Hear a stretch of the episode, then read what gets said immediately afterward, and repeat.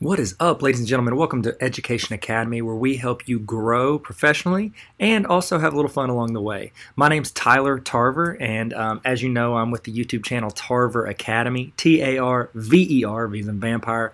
Academy. So if you want to check out these YouTube videos, this series is on digital citizenship. Uh, I think it's huge. This is so important for students and teachers to be aware of. It's got some great uh, tips in it. I'm going to roll these out every Monday um, until I run out of things to say. So if you guys would check it out. Also, we got a ton of resources dropping on our Patreon page. That's patreon.com slash Tyler Tarver. P-A-T-R-E-O-N dot com slash Tyler Tarver. Thank you guys for tuning in. I hope this gives you value. If you could rate this five stars, give it a comment in this podcast, I would really appreciate it. All right, let's get to it. Let's learn something. What? That's a W. Up, ladies and gentlemen. This is Tyler with TarverAcademy.com, and today we're going to be learning about how to make good, strong passwords. Okay? So let's get started. If you could please subscribe to this YouTube channel, I would super appreciate it. Link is, you know, around it. It's like the red.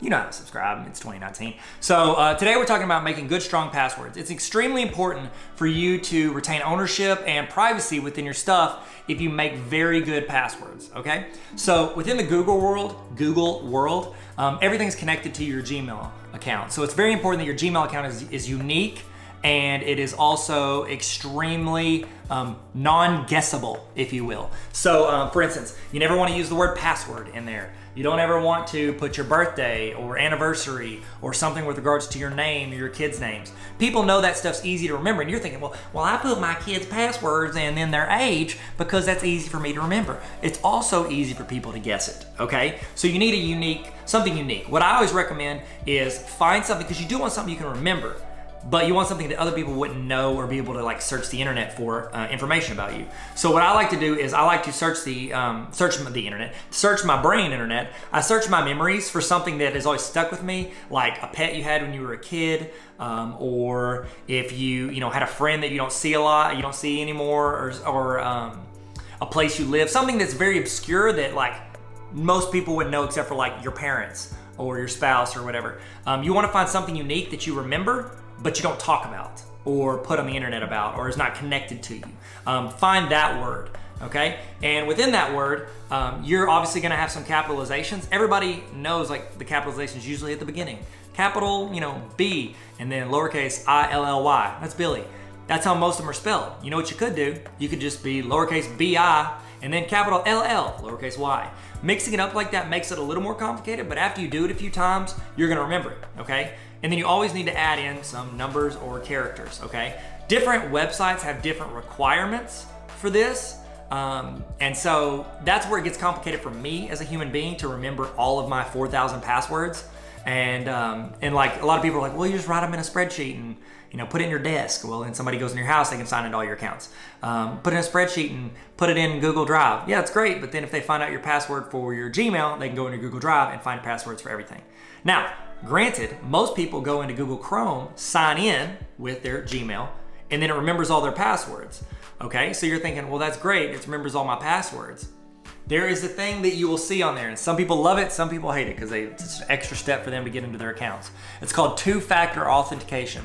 Um, so, what that means is not only will you have to do that, like sign in your password, it takes you to another screen where it's like, what's your mother's maiden name? Or what was your uh, first pet's name? And it's going to ask you a specific question that you gave them when you first signed up. Um, you know, you don't want this to be obvious, like your mom still goes by her maiden name. That's a pretty easy one to guess. Um, if you still have that dog and you post about it on Instagram every 20 minutes, another easy one to guess. So you want something to where pick those questions based on stuff that other people wouldn't know from like looking at your social media um, or just knowing you in real life because then your friends can sign into your accounts as well. So so um, it's uh, it's good to have characters good to have underscores if they'll allow it um, uppercase lowercase mix that up throw in a number. Um, a little fun fact this is a little trick i do. Um, i do it not every time so don't please don't hack my accounts but um, i'll take a word that is a really good, strong word. Got a lot of uppercase and lowercase mixed in there. It's something a lot of people don't know or hear me say or have seen on my profile. I take that word.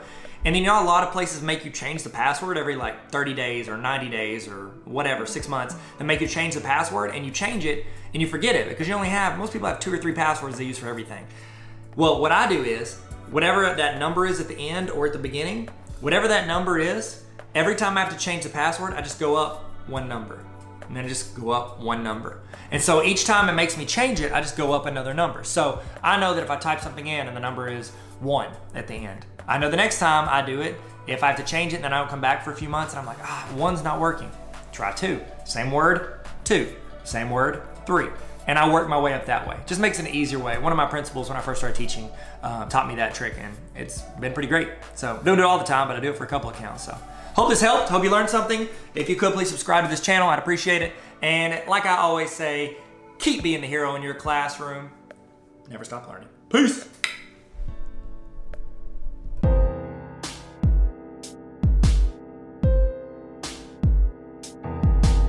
Thank you guys again so much for listening. Uh, I really appreciate it. If you could go on iTunes and rate this five stars, that would mean a, a, just a ton to me, and I, would appreciate it. And I love your your thoughts and the reviews, and I'll read some of those in future podcasts. So leave something good or you know funny or whatever you want, and I'll read it in there.